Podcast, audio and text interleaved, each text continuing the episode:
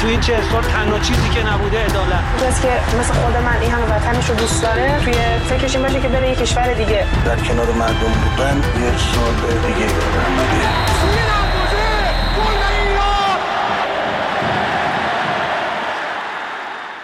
سلام. با آخرین قسمت از برنامه رادیویی تماشاگران خوش اومدین. کاری از گروه ورزش رادیو فردا. من محسا باغری هستم و به همراه همکارم سعید پیرمحمویی در دقایق پیش رو با شما خواهیم بود. بشنویم سرخط مهمترین خبرها در برنامه پایانی تماشاگران سهشنبه نهم آبان ماه. شش گزینه نهایی فدراسیون والیبال ایران برای هدایت تیم ملی. از بازی با اسمهای بزرگ خارجی تا سعید معروف. و هشتمین توپ طلای فوق ستاره آرژانتینی دنیای فوتبال. لیونل مسی دست نیافتنی تر از همیشه.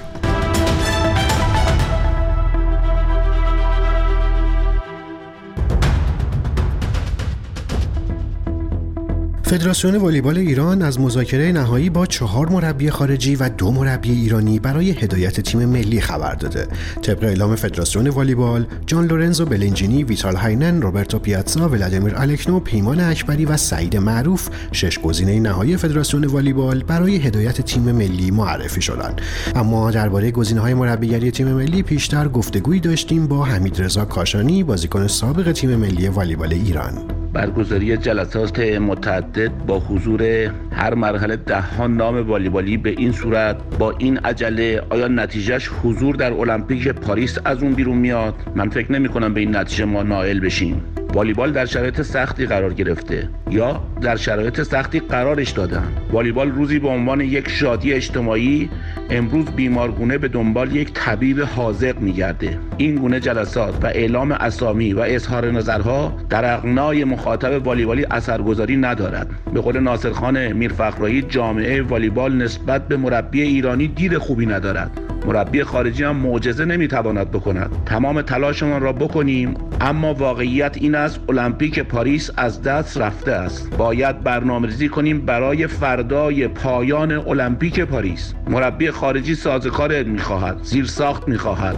مهیا کردن اینها با این گونه جلسات مهیا نمی شود با مردم کمی صادق باشیم. والیبال را به والیبالی ها بسپاریم با سرمایه گذاری مناسب. یک شبه این زخم عمیق تیم ملی والیبال مداوا نمی شود این اسامی بیشتر پوششی است برای اینکه مردم را و مسئولین را مجاب بکنیم که این فدراسیون به کار خودش ادامه بدهد. در انتخابات جدید باز همون افراد شکست خورده باز سر کار باقی بمانند. معرفی چهار مربی خارجی دو مربی ایرانی حاصلش برای والیبال ما فقط یک شو هست که دارد اجرا می شود از والیبال بریم به فوتبال. لیونل مسی و آیتانا بونماتی برنده توپ طلا در بخش مردان و زنان شدند. بونماتی 25 ساله که سال خوبی رو پشت سر گذاشته همراه با بارسلونا قهرمان لالیگا و لیگ قهرمانان شده و با تیم ملی اسپانیا هم عنوان قهرمانی جام جهانی رو کسب کرده. اون پیشتر و در ماه آگوست هم به عنوان بهترین بازیکن یوفا برگزیده شده بود. اون از بین سمکر از چلسی و استرالیا و سلما پارالوئلو از بارسلونا و اسپانیا و با اعلام نوواک جوکوویچ دارنده 24 عنوان گرند اسلم تنیس برنده توپ طلا شد.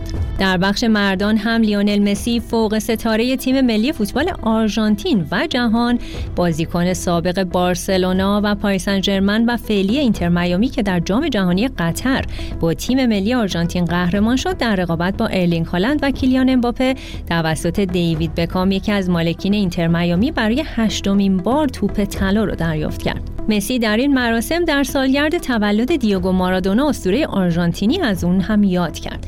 امیلیانو مارتینز دروازه‌بان تیم ملی آرژانتین که نقش بسیار زیادی در قهرمانی تیمش در جام جهانی قطر ایفا کرد، به عنوان بهترین دروازه‌بان انتخاب شد و جایزه یاشین رو گرفت. ارلینگ هالند به عنوان بهترین گلزن جایزه گرد موله رو گرفت و جود بلینگام بازیکن رئال مادرید و تیم ملی انگلستان به عنوان بهترین بازیکن جوان زیر 21 سال برگزیده شد و جایزه کوپا رو دریافت کرد. اما در بخش بعدی برنامه و با مهمان امشب تماشاگران درباره هشتمین توپ طلای لیونل مسی و پایان سلطه رونالدو و مسی بر توپ طلا گفتگو می‌کنیم. در بخش گفتگوی ویژه هستیم و کوروش بازیار مربی فوتبال از آلمان همراه ماست. آقای بازیار سلام خوش اومدید به تماشاگران. لیونل مسی هشتمین توپ طلا رو هم برد و تبدیل به بازیکنی دست نیافتنی شد.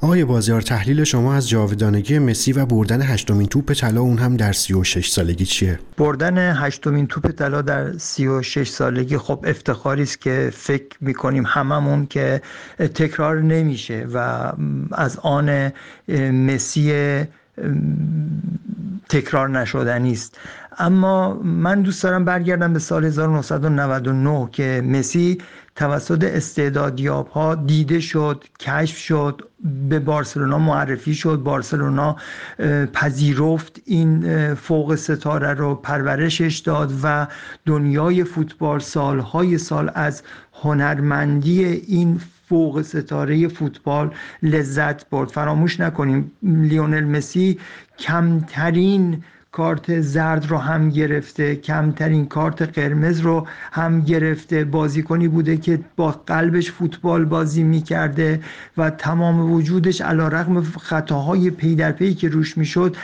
به ندرت واکنش نشون داد. الهام بخش دختر و پسران فوتبال دوستی بوده که با دیدن لیونل مسی عاشق فوتبال شدن وارد فوتبال شدن. همین امروز ما شنیدیم که آرمیتا گراوند دختری که گشت ارشاد زد و اون رو در مترو تهران به قتل رسوند هم عاشق لیونل مسی بوده. چند وقت پیش من با خانم گل فوتبال ایران زهرا حاتم نژادم که صحبت می‌کردم به من گفتش که از لیونل مسی الهام گرفته و الگوش بوده در فوتبال. می‌بینیم که واقعا در دنیای فوتبال انقلابی به وجود آورد که با تمام قلبش دنبال توپ میدوید. دیشب هم اومد و گفت چه افتخاری است که همزمان با تولد دیگو مارادونا من هشتمین توپ طلامو می‌گیرم و توپ تلاش رو تقدیم کرد به دیگو.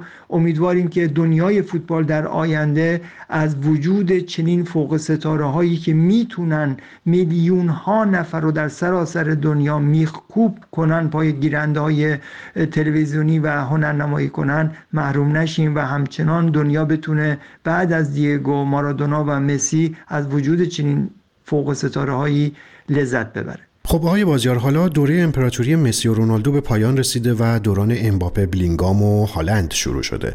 آیا ستاره های جدید می‌تونن به های رونالدو و مسی برسن و اصلا تا کجا می‌تونن ادامه بدن؟ مسئولیت ماندگاری و حاشیه سه فاکتوری هستن که در بود و نبود یک بازیکن در دنیای فوتبال نقش زیادی دارن. مسی کمترین مسئولیت رو داشته کمترین حاشیه رو داشته. بیشترین زمان رو در مستطیل سبز با صلابت و کیفیت فوتبال بازی کرده. بنابراین اسامی که شما اشاره کردید فکر می‌کنم اگر دچار مسئولیت و حاشیه نشن بتونن جا پای مسی بگذارن دست کم در ماندگاری و یکی از اونها هالانت هست که علا رقم سن کمش می‌تونه یک موتور گلزنی باشه. ممنون از شما کوروش بازیار مربی فوتبال که مهمان امشب تماشاگران بودید.